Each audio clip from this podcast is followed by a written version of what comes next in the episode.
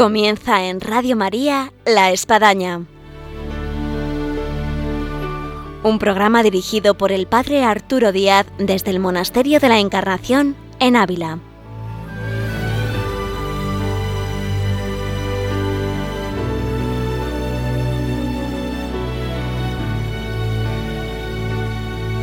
Hola, buenos días. Les habla el Padre Arturo Díaz. Bienvenidos a La Espadaña.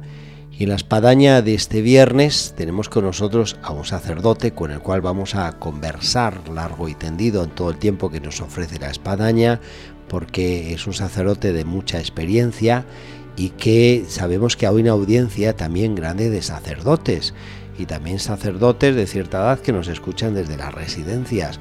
Y aquí tenemos con nosotros al Padre Salvador Calderón, legionario de Cristo, que está cumpliendo 50 años de sacerdocio y con el cual en su rica experiencia vamos a poder conversar de lo que ha supuesto estos 50 años, de cómo conservarse joven en el sacerdocio, de lo que ha sido, entre otras cosas, su labor en la formación de los laicos, de lo que ha sido el llevar adelante fundaciones Comenzar de Cero y actualmente se encuentra en Tierra Santa, allá en el lago de Galilea, en Magdala. Con él vamos a conversar junto con nuestra sección de vida y obra de Santa Teresa. Y ahora comenzamos. Bienvenidos a la Espadaña.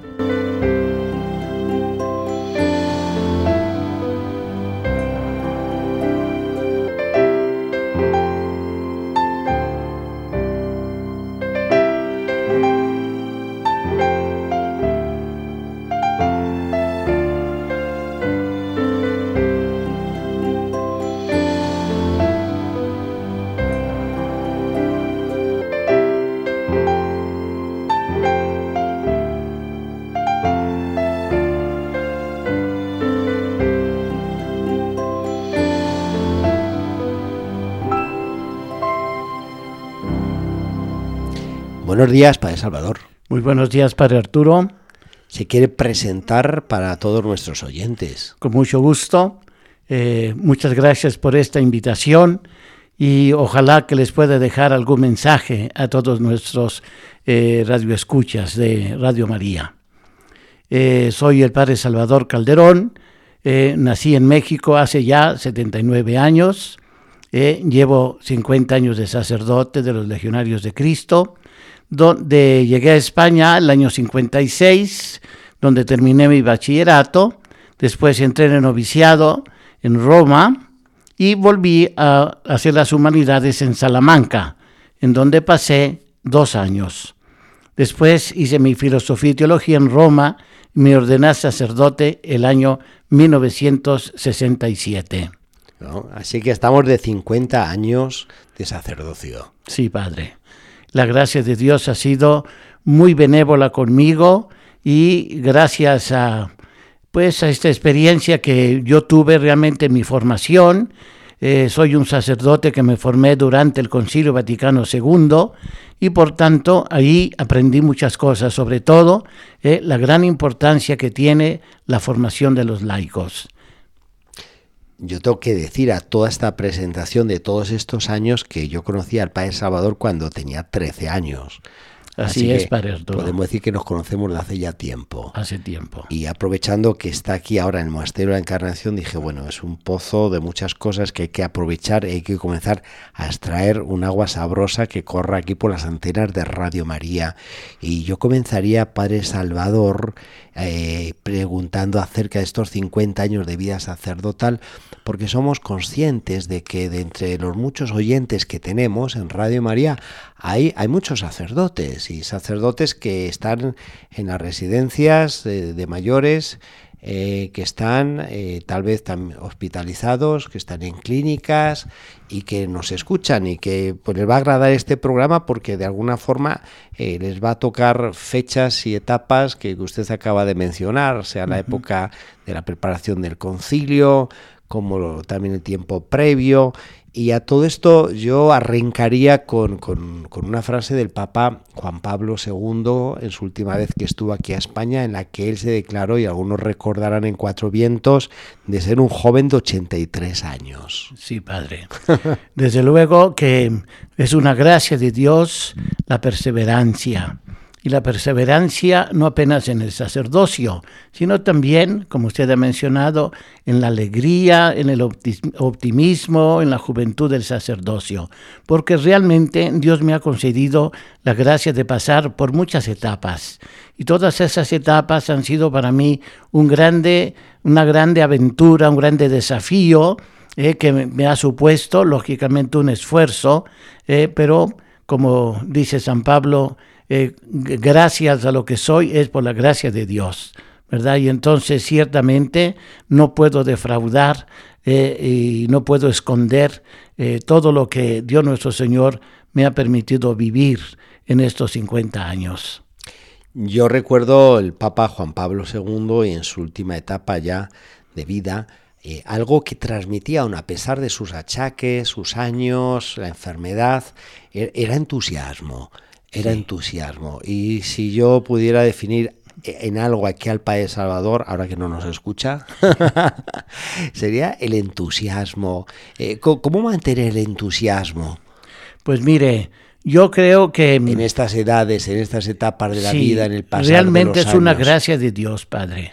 Yo lo considero que Dios nuestro Señor me ha concedido esa gracia. Yo no lo, no lo siento, no lo, como podríamos decir, me, sale de dentro. Eh, todo el mundo me dice, usted es muy alegre, usted transmite cosas, etcétera. Y realmente, pues, no lo puedo ocultar. Sería realmente una omisión el no transmitir eh, la alegría, en primer lugar, pues, de conocer a Jesús y darlo a conocer a los demás. Entonces esto aquí no nos va a llenar, ¿verdad? De alegría, de entusiasmo y de gratitud a Dios nuestro Señor. Y, este entusiasmo del cual viene ese exponente en su vida, Padre Salvador, eh, hace que el sacerdocio se mantenga joven. Eh, yo aquí veo, por ejemplo, vivimos en una sociedad en la que se vive la prejubilación personas ya pues de 50 años que comienzan a prejubilarse y luego jubilarse a la edad de 65 años eh, y, tal vez en la mente del sacerdote puede entrar un poco también ese engranaje de que oye pues ya llega a cierta edad donde pues ya me tendría que jubilar sí bueno de hecho em, a mis 50 años cuando yo estaba pensando estaba eh, trabajé en Sao Paulo 13 años eh, que fueron los últimos que, de los 27 años que pasé en Brasil, pues eh, hice un examen de conciencia y dije, pues, ¿cómo estoy, no? Eh, y realmente mm, pedí a mi superior si me permitiría un año sabático. Sí. Pero no un año sabático para, como se dice, colgar, colgar las botas, ¿no? Sí. Sino un año sabático pues para profundizar, para meditar, para fortalecer eh, todos los principios, etcétera, ¿no? Y realmente Dios me concedió esa gracia de trabajar em, tantos años con adultos, quizá, y hoy estoy trabajando con jóvenes, con jóvenes voluntarios que tenemos allí en nuestro centro de Magdala. En Tierra Santa. En el Tierra Santa, lago de Galilea, exactamente. Entonces esto pues me está, llena de... Está de, año eh, jubilar y a la vez sabático y a la vez apostólico. Exactamente, exactamente. Entonces, realmente para mí, al encontrarme con esos jóvenes que tienen una ilusión de encontrarse con nuestro Señor allí en los santos lugares, pues a mí me ha rejuvenecido sinceramente eh, y me llena de alegría el poder compartir con ellos ese descubrimiento, descubrimiento que hacen. Eh, y realmente pues soy feliz y agradezco a Dios y a mis superiores que me hayan podido dar esa oportunidad. Precisamente lo comentábamos al inicio, para El Salvador, eh, algo que usted ha desarrollado mucho durante todos estos 50 años de sacerdocio, ha sido la, formación de los laicos. Em, vivimos en un mundo eh, donde eh, afloran espiritualidades en las que uno puede percibir que, hay mucha emoción, mucho sentimiento, pero quizás no hay formación. Exactamente. Pues mire, yo al padre Arturo no sé si se lo he contado, pero em, cuando hice mi tesina, de, teología, de licenciatura en teología, eh, pues estaba justo la efervescencia del Concilio Vaticano II. Como les dije, me ordené el año 67 y e hice la tesina hacia el año 65, justo cuando terminaba el Concilio Vaticano II. ¿Y sobre qué era? Y entonces mi tesina fue, eh, es em, el nuevo concepto de santidad en el Concilio Vaticano II. Y entonces el concepto eh, que ahí nos pone eh, los documentos del concilio, tanto en la Lumen Gentium como después en Apostólica Mactuositatem, que por el hecho de ser bautizados, debemos ser santos y ser apóstoles. Entonces combiné eh, en esa tesina, que inclusive no tengo ni un, ni un párrafo, nada. A nada. Nada, se me perdió, lo entregué a mi director eh, pero en se me tiempo quedó no, no, no, había copias en el ordenador. Nada, nada. tenía, lo hice todo a máquina, eh, etcétera, ¿no? Y después, como al terminar eh, mi teología me mandaron rápidamente al apostolado, pues no me llevé mis cosas, etcétera, etcétera. Entonces, y combiné las, las dos cosas, la santidad y el apostolado. Entonces, para mí, realmente la importancia de la formación de los laicos está allí vivimos en un mundo de muchos conocimientos, por otro lado, y el laico necesita de dar respuestas a, su fe. Exactamente. Y saber exponer la fe a los demás. Sí, San Pedro nos dice, ¿no? En una de sus cartas, que debemos estar prontos para dar razón de nuestra esperanza. Entonces, claro, como el, adagio vulgar que dice nadie, nadie da lo que no tiene, ¿verdad? Sí. Entonces, eh, yo me dediqué mucho tiempo, inclusive pues he escrito algunos libros eh, en portugués, eh, desafortunadamente, ¿no? porque era lo que yo tenía para dar, dar a los laicos. Y el primero que escribí fue justamente un comentario al Evangelio de San Marcos.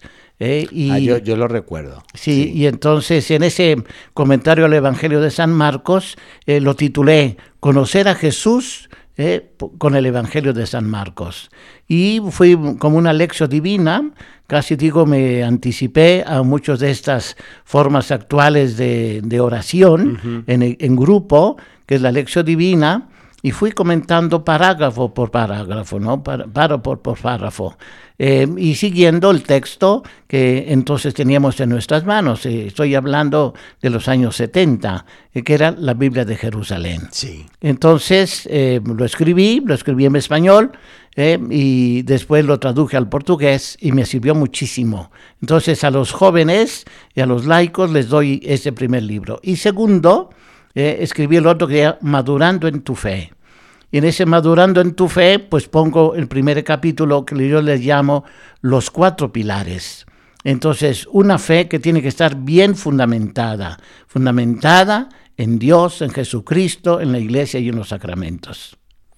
El otro día, padre, me hacía pensar que una señora se me quejaba en la misa de domingo de que no había gente que saliese a leer. Eh, y esto eh, me llevaba a mí a decir, bueno, si no tenemos gente que es capaz de salir a leer en una misa donde dentro de cabe puede haber un ambiente pues favorable, porque todos pensamos lo mismo, eh, que será poder exponer la fe o decir algo de nuestra fe en otros ambientes, ¿no? Sí. entonces, de parte nuestra, y dado que hay sacerdotes que nos escuchan, qué importante es que formemos a los laicos. Sin duda, para Que, pues por lo menos salgan a leer eh, en una misa y luego sean capaces de hablar de, Cristo en un café y sean capaces de, enfrentar pues eh, pensamientos contrarios a nuestra fe, de gente de otras sectas o de otras corrientes ideológicas, ¿no? Sí. Eh, tengo la experiencia de esos meses que estoy pasando ahí en Tierra Santa, con esos voluntarios que vienen de todas partes, de diversos niveles de formación, y eh, he tenido la gracia de poder infundir en ellos la sed de la lectura de la Sagrada Escritura. Lógicamente que me preguntaron siempre por dónde empezar. Sí. ¿Eh? Y como lo pongo en la introducción de ese libro de San Marcos, le digo, pues empieza por San Marcos. Porque realmente San Marcos, eh, y eso lo he leído en algunos comentarios, es el Evangelio de, los, de la catequesis, del querigma, es del primer anuncio prácticamente, diríamos. Entonces, porque es un Jesús un Jesús que a partir del capítulo primero, versículo 20, eh, se comunica con nosotros, eh, se nos hace presente. Eh, y entonces yo eso lo he, lo he mm, transmitido y, como es tan cortito el Evangelio de San Marcos, pues les da un buen sabor y les deja un buen sabor y entonces pues se entusiasman por continuar, ¿no? leyendo los, los, evangelios y después las cartas de San Pablo. Hablando de lecturas, eh, para El Salvador, eh, también podemos decir que hay un sinfín de publicaciones hoy en día y de gente que, uno ve que, lee. Sí. Eh, pero por otro lado, que poco se lee en el ámbito de poder cultivar la, fe eh, de tener mayor conocimiento del cristianismo. Sí. Eh, también incluso nos podemos ir a otro ámbito que, florece mucho hoy en día y que son los cursos, sí. Eh, la cantidad de seminarios, de conferencias y también luego uno organiza conferencias, seminarios, charlas a un nivel pues parroquial, a un nivel grupal y, se la vida desea a veces para, para, para que haya un auditorio que se llena. ¿qué, qué, podíamos decir a, a, los que nos escuchan y tal vez a los que no nos escuchan que están más necesitados de lo que es esta formación en base a la lectura y a la asistencia de alguna forma de cursos, de seminarios, conferencias o charlas. O sea que yo fui ciertamente buscando un tipo de literatura eh, pues eh, asequible a los jóvenes, ¿no? Y a la, gente que es eh, incipientes, digamos. Entonces yo me encontré eh, justamente con algunos libros que los, los hacía leer, ¿verdad? Eh, el primero, que casi le recomiendo a todo mundo, es eh, La fe explicada, de Leo XIII. Sí, muy bueno. La fe explicada, ¿no? y lógicamente que eso ya les después de la lectura bíblica es una explicación ya más catequética y más detallada de cada uno de los artículos de nuestra fe. Entonces, como les dije, eh, eh, tratando de estructurar la fe, nada mejor como un libro como esos, ¿no? Eh, y después otros libros del padre Juan Luis Pedraz, cuando se está perdiendo la fe, después preguntas jóvenes para la fe adulta, todo este tipo de libros que parecerían obsoletos, ¿no? Antiquísimos, pero creo que son actuales realmente para nuestro mundo, pues, eh, actual, ¿no? Y para los jóvenes y adultos. ¿eh? Entonces, esos son los primeros libros que yo eh, procuro recomendar a, mis jóvenes y a los, a los laicos. Después de estas recomendaciones para El Salvador, vamos a escuchar una música que también llega al alma y a la mente y al corazón y vamos a seguir aquí, en esta sabrosa entrevista con el Padre Salvador Calderón. Muchas gracias, Padre.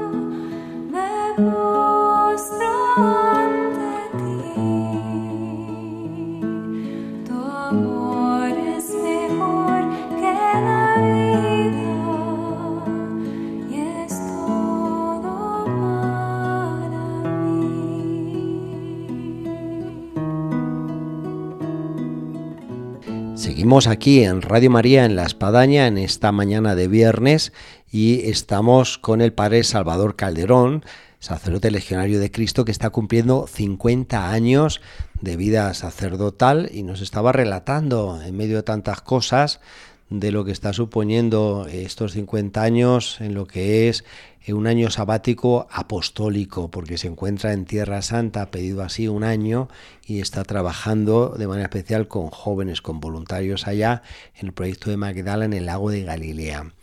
Ahora para El Salvador eh, habrá algunos oyentes que se están incorporando a nuestro programa y, algunos que ya llevan escuchado pues la primera parte se pueden preguntar bueno qué, hace el País Salvador ahí en Ávila, el monasterio de la Encarnación. Ah, muy bien, pues mire, eh, pues he tenido la gran gracia, eh, un poco ya digamos, el padre Arturo me había convidado varias veces, véngase, véngase, etcétera, y pues de un lado para otro no había coincidido y dediqué tres días volviendo ahora de Brasil eh, y de camino hacia Tierra Santa, pues eh, pude hacer este hueco.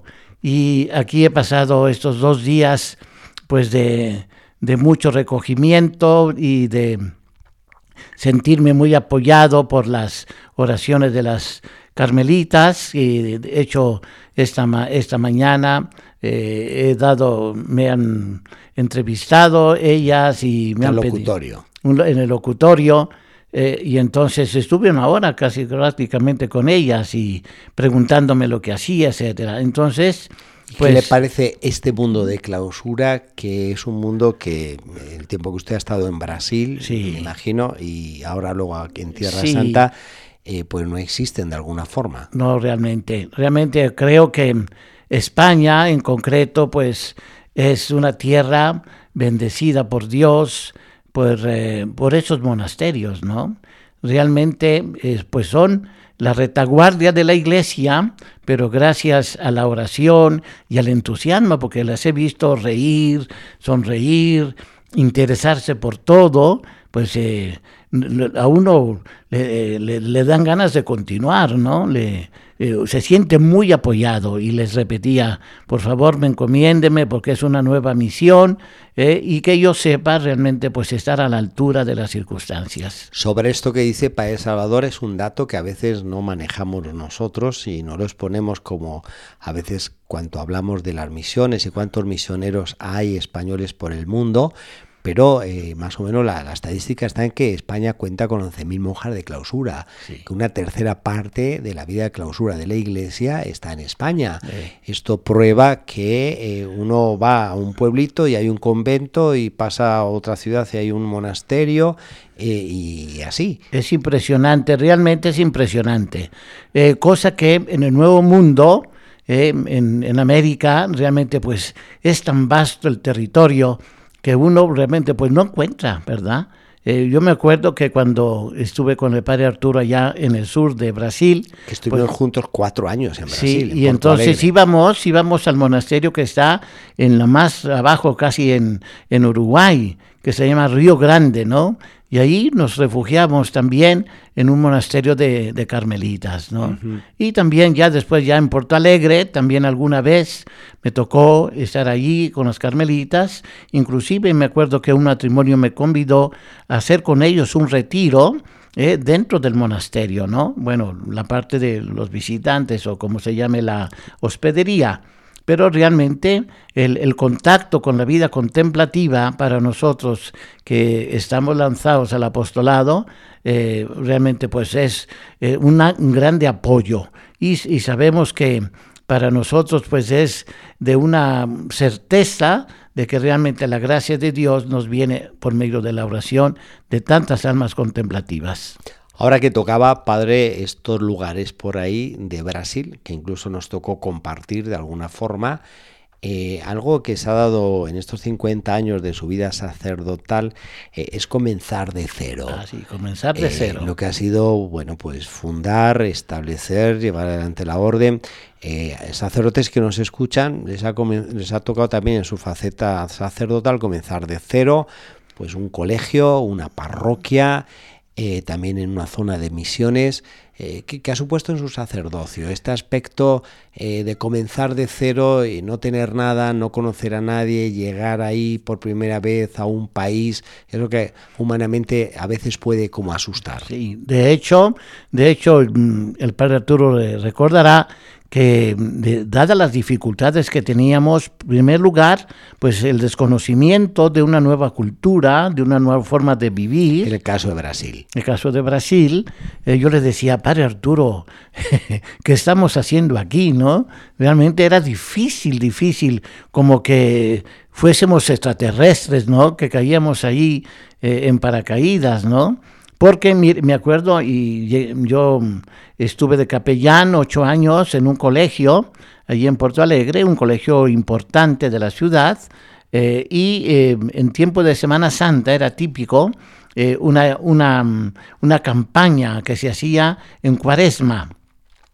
Y aquella, aquel, eh, aquella vez, aquel año, eh, estoy hablando del año 92, eh, la campaña de la fraternidad. Ya, llovió un poco. Era sobre los excluidos, sobre los excluidos.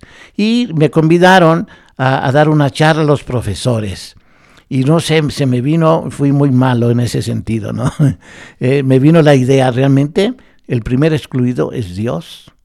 El primer excluido, o sea, ni se piensa en Dios. Y allí, ¿quiénes son los excluidos? Pues eh, las mujeres de mala vida, eh, etcétera, ¿no? Los que están abandonados. la calle. Los excluidos de la calle. y realmente creo que eh, para mucha gente, mucha gente que nos ha tocado tratar realmente de Dios, pues, eh, ¿qué saben de Dios? ¿Verdad? Y eso era muy fuerte, fue para mí muy fuerte. Después de mi experiencia de 20 años seguidos en España y para allá, eh, realmente en España a mí, gracias a Dios, me fue muy bien. apostólicamente hablando. Estoy hablando de los años 60, 70, que digo 70 sobre todo, eh, que pasé 70, 80 aquí en España. Era todo un, todavía había una, todo una, mm, un ambiente. Un, ambiente favorable a la fe, ¿no? Entonces, realmente a mí me fue muy, muy bien en mi apostolado entre los jóvenes. Eh, en este recorrido que de alguna manera aquí nos ha eh, bueno, hecho vivir, de este comenzar de cero, eh, ¿qué, es lo que más eh, le ayudó eh, en levantarse las mañanas y, salir adelante? Sí, padre, pues mire, realmente como les dije, fue para nosotros un grande reto, un grande desafío, porque queríamos realmente realizar nuestro carisma de evangelización y sobre todo la, la formación de los laicos, ¿no? El llevar nuestro movimiento Reino Christi, eh, pues, eh, digamos, allí a los confines de la tierra, ¿no? Eh, al, cono sur. y realmente Puerto Alegre para mí supuso realmente un, un, encuentro muy interesante, porque eh, me encontré con personas que nos apoyaron mucho eh, y no sin, sin dificultad, ¿no? sin tener que, pero fue un, un crecimiento espiritual en mi propia vida sacerdotal y apostólica, ¿no? Eh, y pues me ayudaba cada día más, es decir, qué bueno que vamos, estamos dando a conocer a este Jesús que yo lo conozco desde pequeño, que he recibido en mi formación como sacerdote, como religioso, eh, y que la gente lo aceptaba de buen grado. Entonces, eso pues fue entusiasmante, entusiasmante. Eh, una pregunta a lo mejor no fácil. ¿eh? Padre Salvador decía bocajarro. De estos 50 años, ¿con qué imagen se quedaría? Ahora que tenemos galería de fotos. ¿Con qué imagen? Pues realmente... imagen en singular una imagen, eh, el trato con los jóvenes. Bueno. O sea, de mi trato con los jóvenes. Nos quedamos con esa imagen de ver muchos jóvenes alrededor de un sacerdote. Sí. ¿no? De hecho, de, en mis 13 años que estuve en ese colegio, eh, allí en, aquí en España, pues han salido cuantos sacerdotes. Que yo no los buscaba, sino que se acercaban a mí y me decían, padre, quiero ser sacerdote fue en Barcelona, sí. Eh, de los muchachos que yo tuve, eh, pues en este momento son 12 sacerdotes. 12. 12 padres. Bueno, pues nos quedamos con esa imagen. Exacto. Lo que pasa es que esa imagen a estos jóvenes los tenemos que poner de, de clériman, de distintivo sacerdotal o de sotano o algo así. Sí, claro. claro, ya son. está muy bueno. Muchas eh, felicidades por, por este fruto de estos 50 años. Y en el hoy, Padre Salvador, que había mencionado que había pedido un año sabático especial porque es un año a lo mejor con más trabajo que otros años que es ir a, la Tierra Santa, con lo que eso supone de cambio de mentalidad, de cultura, de lengua, y luego vivir, además en un lugar que puedo decir, porque ahí me tocó estar eh, años y viviendo también en el sitio, en la orilla del lago de Galilea, que es Magdala, eh, que, nos puede decir de, este cambio? Mire, pues... Y de esta misión. Realmente cuando pedí este año sabático, eh, ofrecí tres, tres lugares, ¿no? Sí un lugar eh, que fue quería un poco de ayudar eh, en nuestra historia, nuestra historia de la congregación, eh, en el archivo histórico. Otro fue, me tocó trabajar como eh, juez eclesiástico en Porto Alegre y entonces me ofrecí en nuestra prelatura en Quintana Roo, en Cancún, para ayudar un poco eh, a, formar el tribunal. Sí. Eh, y entonces y, ir a Magdala. Entonces el, mi padre superior me le dijo, bueno, y de esas tres, ¿cuál escoge? Y escogí Magdala. ¿Por qué escogí Magdala? Porque realmente he podido seguir pausadamente cómo va a ser un centro realmente de, encuentro de peregrinos que ir realmente he visto en estos pocos meses que llevo allí ya pues una, una transformación primero de los voluntarios y después de todas las personas que se acercan allí, porque tenemos eh, en nuestro centro de, de, Magdala eh, una parte de visitar las, las, ruinas que se han descubierto eh, y entran por media entre 500, 600, 700 peregrinos al día. No, buen número. Entonces un número fabuloso y lo podemos acompañar eh, con una guía como un guía turístico, pero también eh, nos piden confesión, nos piden orientaciones, ¿no? Si alguien estuviera interesado y está incluso yendo a Tierra Santa, eh, ¿dónde puede recabar información? ¿Hay página web? Hay página web eh, de Magdala. Em, en, el, em, en, el, en la, página web es Magdala Project Israel. Con J, porque es en inglés. Sí, Project. project. CT. Eh, y entonces ahí sale todo eh, con fotos, eh, eh, cualquiera que esté interesado puede ahí encontrar, digamos, respuestas a estas preguntas que se pueda hacer sobre Magdala. Muy bien, Pae Salvador, ya para terminar, porque nos viene la vida obra de Santa Teresa. Hay sacerdotes que nos están escuchando de, cierta edad que están en los 50 años de sacerdocio, incluso más, o están por celebrar su jubileo. qué mensaje les deja?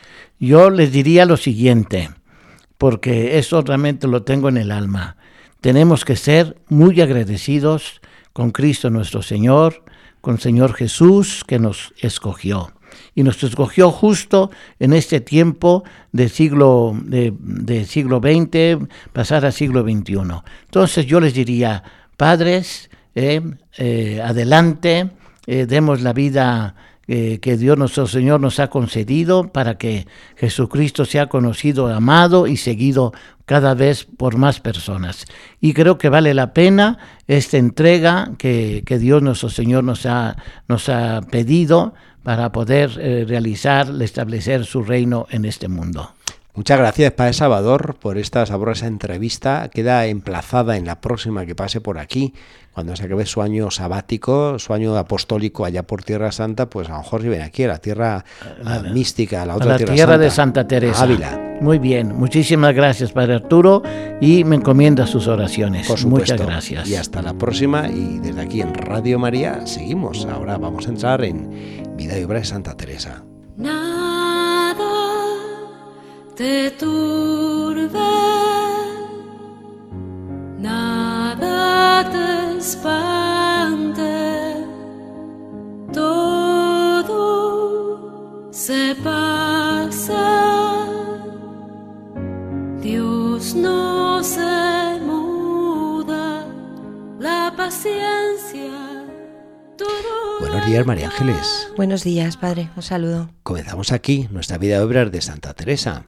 Esa Santa Teresa que la habíamos dejado en el programa anterior, en la fundación ya cristalizada por fin de Medina del Campo, después de los muchos avatares, de muchos esfuerzos, contradicciones, y al fin ya está ahí, Santa Teresa. Está ahí, pero bueno, como ya dijimos un poco en el programa anterior, bueno, pues empezaba a haber un, montón de problemas justamente la mañana, después de este día en el que aparecieron eh, las monjas, los frailes y todos, ¿no? Cuando vieron que, que, la, que la casa donde estaban levantando el convento, pues que estaba todo en el suelo. Y entonces empezaron a tener muchos, muchos problemas y muchas precauciones la santa de ver que el Santísimo Sacramento... ¿Dónde habían amanecido? Habían amanecido. Ve la realidad ahora con la entrada de la luz del sol. Y entonces a, todo esto se, se, suma pues también una serie de, de, problemas de interiores de la santa, ¿no? Un mar interior, porque porque todo ella, todo lo que le iba pasando en la vida, ella siempre lo leía como obra y como hay que hacer, ¿no? Como obra del Señor. Entonces él empezaba ya a pensar, bueno, a ver si realmente todo esto me está diciendo algo y yo tengo que responder de alguna manera, ¿no? Porque había sobre toda la fundación muchas murmuraciones. Bueno, las murmuraciones sobre ella y sobre la reforma sabemos que cuando ella estaba muy, muy segura y como de todo lo que hacía, pues que la importaban un poco poco. Pero bueno, siempre te hacen reflexionar. Es decir, aunque, aunque tú estés muy seguro de, de lo que haces y lo que dices, el que la gente, todo el mundo hable de ti en este sentido, pues hace a veces que digas, bueno, voy a pensar un poco a ver qué es lo que pasa. Y también tenía mucho miedo de pensar que tendrían que, volverse a casa nuevamente y, que toda la, segunda fundación, pues que se, se quedara un poco en castillos en el aire, ¿no?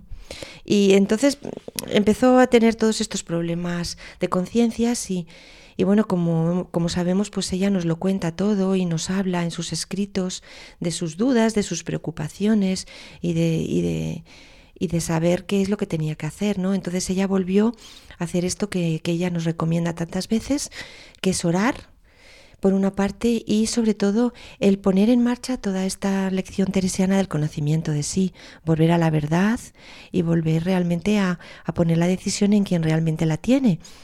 ella vio que el Señor estaba con ella, que la apoyaba, entonces ya todo este tipo de, de dudas y de problemas, murmuraciones, y pues se le empezaron un poco a, a ir, ¿no? Decir, bueno, Señor, pues si es todo, obra tuya, pues para adelante sea y obra, ¿no? Obra en mí. Y, pero se dio cuenta que necesitaban alquilar una casa, que aquella casa no era posible, porque como decíamos, es que estaban como en el aire las pobres hermanas. Y eh, Julián de Ávila estuvo, pues venga a dar vueltas por todas partes, sabemos el capellán de aquí de San José, y está, venga a buscar una nueva casa y al final fue el mercader Blas de Medina el que encontró un nuevo aposento para, para fundar el convento. Y bueno, pues ya eh, empezaron a estar todo más, más organizado y em, hizo venir a las, a las monjas que había enviado a Villanueva de la Ceral, que eran las monjas que venían de la Encarnación. Junto con todo este proceso que estamos tratando de la Fundación de Medina del Campo, pues se produjo otro acto muy importante. ¿no? Que, va a cambiar también el rumbo de la Orden del Carmelo. Es que llegó el día 10 de agosto la licencia para fundar convento de frailes, carmelitas descalzos. Y ahora salta la pregunta, ¿y quién va a llevar adelante la fundación en la reforma de los hombres? Pues claro, la santa se puso a buscar, a buscar frailes. Eh, y así nos lo dice el padre Julián de Ávila, que dice, pasaron días y tiempo harto, y nunca se topaba con hombres que se osasen a disponer a semejante obra. Eso nos indica que la santa estaba buscando. Ella estaba mirando a ver, mirando a ver qué, qué, qué hombre podía, qué fraile podía ayudarles a llevar a ella toda esta obra. El primero con el que se encontró y que estuvo dispuesto, pues es el prior de los carmelitas de, Medina del Campo, el, padre, Antonio, de Heredia. Sí. Que bueno, pues que, que había sido comisionado por el provincial para, para interpretar el voto de mayor perfección de la, de la madre de Santa Teresa, con lo cual ella conocía a la santa eh, como habíamos dicho en programas anteriores, él había procurado em, la casa de Medina y había trabajado mucho en ella.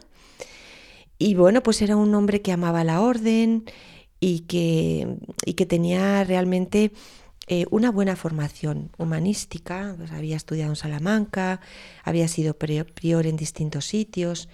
Y cuando conoció a Teresa y vio que, se podía llevar a cabo y que quería hacerlo, bueno, pues se puso realmente contento, se ofreció y, se, y prometió que él sería el primero en, poder hacerlo. Pero eh, la santa, que como hemos dicho en este programa varias veces, era una gran eh, agente o directora de recursos humanos, es decir, que conocía muy bien a la gente, pues no era la persona que ella realmente pensaba. ¿No? Es decir, bueno, tenía muchas eh, virtudes y mucha formación, pero no era. Entonces ella pensaba en otro que era, eh, que, sería luego Juan de la Cruz, ¿no? Que estaba también por allí cerca. La santa no, no pensaba que él era el que tenía que llevar adelante la obra. Vio que lo dice así en fundaciones, ¿no? Dice, siempre fue un buen fraile y recogido y muy estudioso y amigo de su celda, que era letrado, mas para principio semejante, ni tenía espíritu, ni llevaría adelante el rigor que era menester por ser delicado y no mostrado a ello.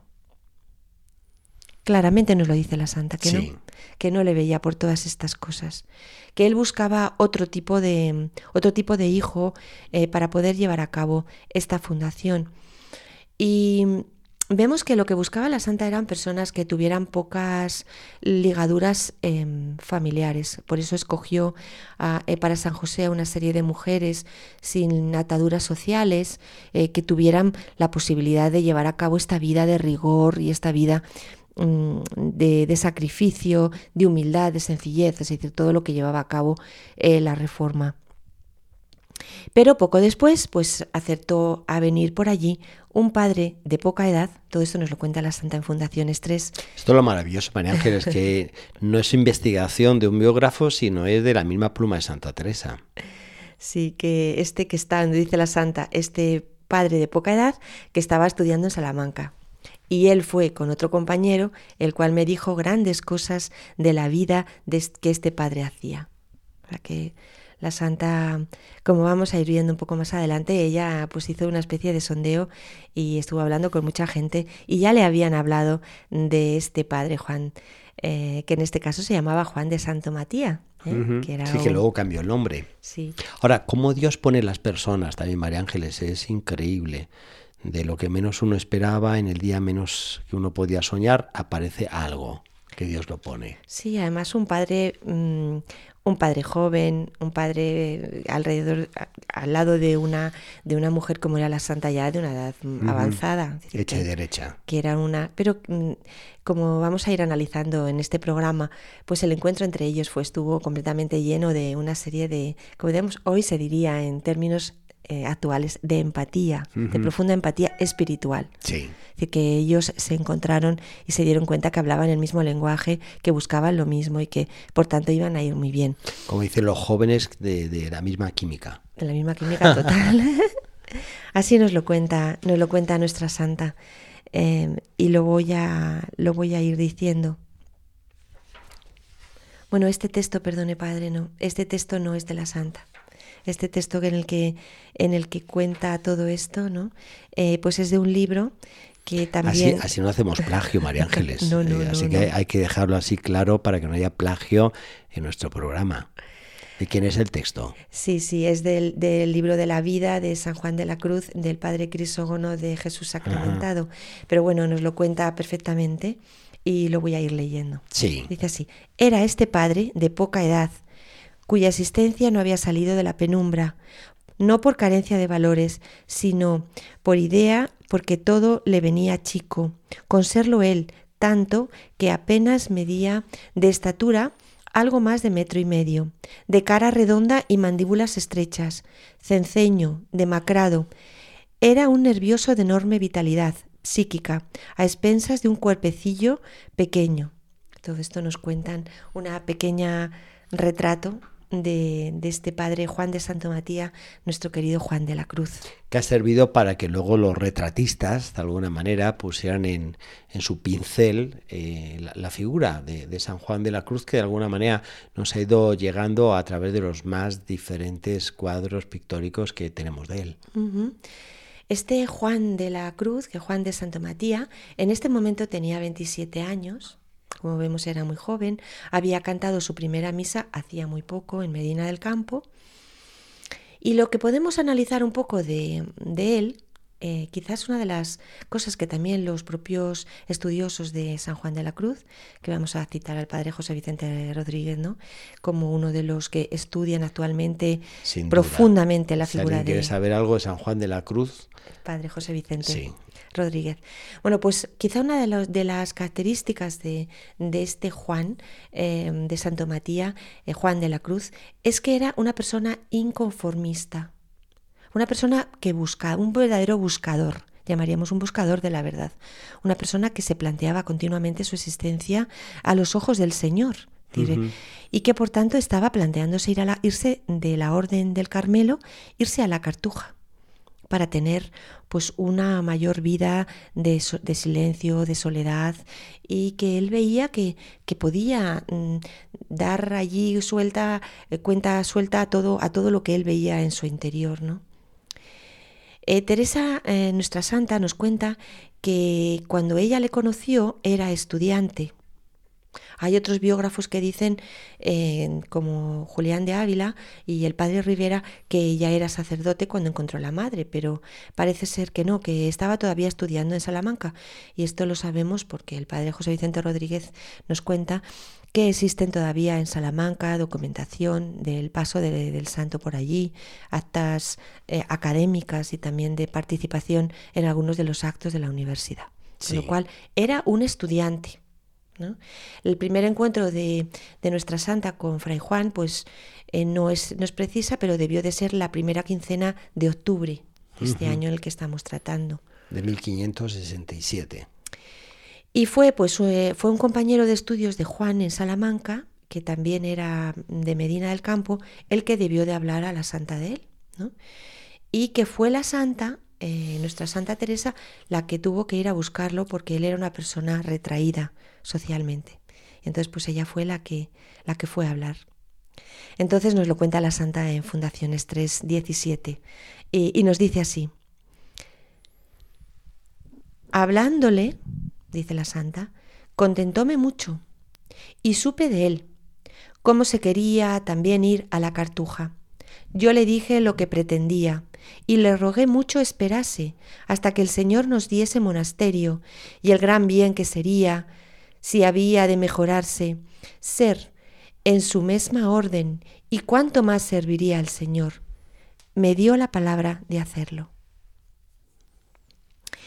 Eh, eh, Juan quería irse de Cartujo y sabemos que quería irse al Paular de, Segovia. ¿eh? que es un monasterio levantado por los reyes Transtámara entre los bosques cerca de Rascafría, entre los macizos de Peñalara y el puerto de Malagorta en el valle de Lozoya.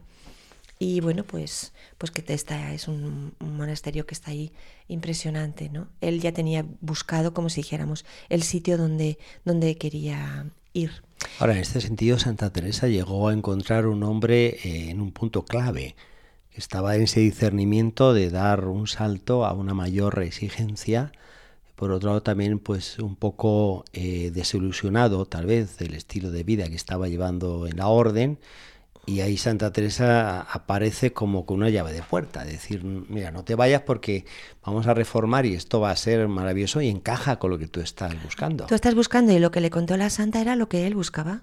O sea, se encontraron, fue un choque completo de, de, personas espirituales que iban por el mismo camino, ¿no? Yo he estado planteándome una cosa y he encontrado la respuesta en ¿Ah, este libro del padre José Vicente, ¿no? ¿Cuál? ¿Por qué podía un padre carmelita irse de, de Cartujo? Es decir, bueno, ¿por qué? Bueno, pues porque resulta que había unos privilegios que tenían, que eran unos privilegios de mendicante que tenían los carmelitas y que podían pasarse sin licencia Em, de la Santa Seda a la, a la Cartuja. Tenían abierta esa puerta en aquel momento los padres carmelitas. Porque digo, bueno, ¿y cómo que de repente me quiero ir? No sé, me parece cómo se va a ir una persona tan, em, no sé, tan cabal como Fray Juan, de repente irse. O sea, irse de la orden, ¿no? Bueno, como vemos había unos privilegios. Hay que pensar, María Ángeles, si no se hubiese ido, pues ahora no tendríamos lo que tenemos escrito por San Juan de la Cruz la llamada amor viva, la noche oscura, en fin, estaríamos eh, con un hueco ahí muy grande, la espiritualidad y en la literatura. Sí, sobre todo por, por algo mm, que vamos a ir tratando de dar en adelante, ¿no? Este encuentro entre estas dos personas, estos dos grandes santos, hizo que entre ellos creciera eh, la espiritualidad y, las conversaciones de mística, de fundamento del Carmelo. Es decir, Teresa se entiende completamente por Juan y Juan por Teresa. Es decir, y todos los años que vivieron juntos, toda la experiencia, al final les fue constituyendo en, en los santos y en las personas impresionantes que conocemos. Es decir, que están los dos construyeron juntos eh, todo esto y por tanto eh, aportaron su parte, ¿no? Es, Por lo tanto, no sería, por supuesto, Juan de la Cruz, aunque de Cartujo, que se llamaría no sé cómo, o seguiría siendo Juan, de, Santa Matías. De Santa Matías Cartujo, no sería la misma persona que conocemos como Juan de la Cruz, igual que tampoco sería nuestra santa la que es ahora, sin mm. haberse encontrado en su camino de manera frontal con este santo tan, tan Incluso también podemos pensar que el monasterio de la Encarnación no sería lo mismo. No, porque aquí fue esa presencia lugar, de cinco años de San Juan de la Cruz. cinco años impresionantes, ¿no? que muchas veces la espadaña. Que muchas veces mm, pensamos, ¿no? Justo los años eh, en los que luego, eh, años previos a, escribir el cántico espiritual, curiosamente es, es un libro cumbre de la literatura mística de todos los tiempos y de la experiencia de, de fe. Es decir, que San Juan ya tenía todo este camino hecho y que todo esto empieza, bueno, pues antes en esta búsqueda que él tenía profunda y por supuesto con el encuentro con, con nuestra santa, ¿no? En estos momentos que estamos viendo, Em, el, mm, cómo era, ¿no? Pues em, cómo era este todo esto el haber, haber encontrado a, San Juan y, y cómo tuvo que, hablar la santa con él y todo esto, ¿no? Eh, bueno, pues para la santa fue impresionante cuando le encontró. Es decir, que se quedó impresionada. Así nos lo cuenta, ¿no? Eh, nos lo recoge eh, el padre Andrés de la Encarnación en un libro llamado Memorias Historiales y cuenta una frase que he recogido porque creo que muestra muy bien lo que, le, que es lo que le dijo la santa a sus monjas al llegar a Ávila, después de haber encontrado a San Juan. Dijo, he hallado un varón, según el corazón de Dios y el mío. es decir, no solamente que a mí me gustaba un montón, sino es que estaba el corazón de Dios ahí. Es decir, que entre ellos el Señor estuvo en medio, está claro, ¿no? Y así se lo dijo la santa claramente. Y bueno, la famosa frase de, de que era eh, que tengo para la fundación un fraile y medio, que es algo que se dice siempre de la santa, pues el que lo recogió fue em, el padre Gracián. ¿Eh? Y recogió este famoso dicho. Bueno, que no sabemos si lo dijo San Santa o de qué manera, pero queda ahí siempre dicho, ¿no? Bueno, lo que sí es cierto, María Ángel, es que aquí en la Encarnación, en el museo, tenemos una silla en el, que uno puede ver que es pequeñita y se dice que es la silla que usaba San Juan de la Cruz en el confesionario. Y es una silla realmente que hace ver la, poca estatura de San Juan de la Cruz. Y también eh, se dice que Santa Teresa pues le llamaba cariñosamente medio fraile. Así que bueno, por ahí va. Por ahí va la cosa. La tradición, lo del padre Gracián y, lo que tenemos aquí de museo demuestra. Yo también he estado un poco pensando, eh, padre, y lo comparto con todos, ¿cómo se decidió eh, Juan a dar este paso? Es decir, está un poco ahí pensando, ¿no? Yo creo que lo más importante, lógicamente, es que el Señor se lo mostró. Él estaba en busca eh, del Señor y el Señor le, mostró que su camino estaba con, esta mm, monja abulense y le, en, el en el Carmelo reformado. Eso sin duda. También que se encontró con, Teresa de Jesús, que fue una persona de impacto, que empatizaron, como digo, y que realmente se dio cuenta que hablaban lo mismo. Y también, por otra cosa que, he visto y que me ha parecido muy interesante resaltar aquí, es que él fue muchas veces a ver a las carmelitas descalzas desde el momento en el que se encontró con la santa. Y como hemos comentado aquí muchas veces, em, el encontrarse directamente con la reforma en hijas de la santa, no solo lo que decía esta monja, sino lo que hacía ella y sus hijas. Y al final esto, como vamos a ir viendo, eh, las, eh, el gran empuje que tuvo la, Fundación de Medina, la gran cantidad de mujeres que quisieron entrar ahí y luego la gran cantidad de peticiones que tuvo ya la Santa para fundar por todas partes, viene dado de este punto a resaltar.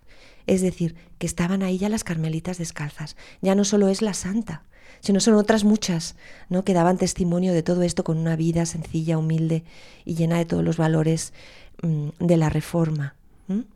Porque, porque Juan, al año de conocerse, pues se volvió nuevamente a Salamanca. Como he dicho, lo sabemos por papeles de la universidad. Pero bueno, él seguía ahí, pues teniendo relaciones y con las carmelitas, como y por tanto eh, formándose un poco en todo esto. Eh, la idea que tenía la santa sobre la reforma eh, y la que tenía San Juan, pues eh, eran muy parecidos y por tanto no tuvo ninguna, ninguna preocupación, ya que como hemos visto antes no se acababa de fiar completamente de, del padre Antonio. Este padre Antonio Heredia, pues también yo he estado un poquito leyendo, ¿no? Y realmente fue un padre que sufrió mucho, ¿no? Trabajos y pruebas del Señor. No solo porque él se emocionó con la santa y la santa, como vemos, tuvo recelos hacia su persona. Él fue generoso y quiso ir rápidamente, sino porque, bueno, eh, también a nivel de Medina del Campo, pues empezaron, se empezó a murmurar un poco en contra suya. Y esto tiene que ver por, una carta que llegó del rey Felipe II, eh, en, el que, en la que se comentaba y que se hizo pública. En este caso, el corregidor pues, debió de ser poco discreto con esta carta del rey y circuló un poco, como si dijéramos, en las habladurías de la ciudad en el que el rey Felipe II había sido informado de la reforma eh, y que avalaba al padre Antonio, con lo cual, bueno, pues la, ciudad de Medina pues vino a decir, bueno, pues que había sido él un poco el que había informado y que había, y que había, le había dicho al, rey pues que él estaba también interesado en llevarlo a cabo, en fin, y todo esto pues se consideró una falta de una falta de, de ética con relación a la orden, ¿no? Una ofenda una ofensa en relación a los propios carmelitas. Sí, porque ellos y tampoco se leyó bien. en la orden de lo que hoy llamamos la antigua observancia de los carmelitas. Claro. Y entonces, bueno, realmente ahí el este pobre padre, como le vemos, eh, que también va a tener una gran importancia en todo esto, pues, pues realmente sufrió un poco, sufrió un poco de, de grandes trabajos y persecuciones, como vemos por el Señor. Bueno, y ya, como el programa está terminando, padre, ¿no? Simplemente vamos a decir eh, pues una serie de datos para engolosinar, que sabemos que hacemos, al próximo programa. Para el próximo programa, de tal forma que no faltan los oyentes en este espacio de 11 a 12 en Radio María, en La Espadaña. Vamos a ver por qué Medina del Campo, como he dicho antes, y vamos a tratar en el próximo programa, ya empezó a ser bueno, un sitio lleno de eh, religiosidad, eh, la gente de Medina estaba ya encantada con el, convento, muchas mujeres quisieron entrar. Simplemente una, vamos a referirlo en una frase que todo el mundo va a entender. Eran ya piedras vivas, ¿no? Piedras vivas del convento, las hermanas y la reforma iba adelante. Muy bien, María Ángeles, pues nos quedamos aquí en este Medina del Campo, Santa Teresa ya instalada, fundada en su convento, con el encuentro providencial de estos dos primeros hombres que van a ser pieza clave de la reforma eh, del Carmelo en la parte masculina y, de este ir adelante en Medina del Campo. Muy bien, María. Cómo iba y además cómo ya van a empezar a salirle peticiones de fundación y vamos a ver la el resto de las fundaciones que van a ir cayendo como en cascada. De acuerdo, pues hasta el próximo viernes, María pues Ángeles. Y para todos nuestros oyentes, hoy ha sido un programa en el que nos hemos eh, sumergido con el padre Salvador Calderón en todo lo que pues, supone 50 años de, vida sacerdotal y en este caso con María Ángeles aquí en la vida de Santa Teresa en esa fundación que va a ser pues piedra de otras muchas fundaciones de Santa Teresa y máxime con el apoyo y la ayuda ahora de estos dos grandes hombres que van a ser los primeros eh, reformados carmelitas, el padre Antonio Heredia y el padre San Juan de la Cruz. Aquí nos quedamos, el tiempo se nos va y damos paso al Ángelus en Radio María. Hasta el próximo viernes, Dios mediante, en la Espadaña, de 11 a 12. Les esperamos.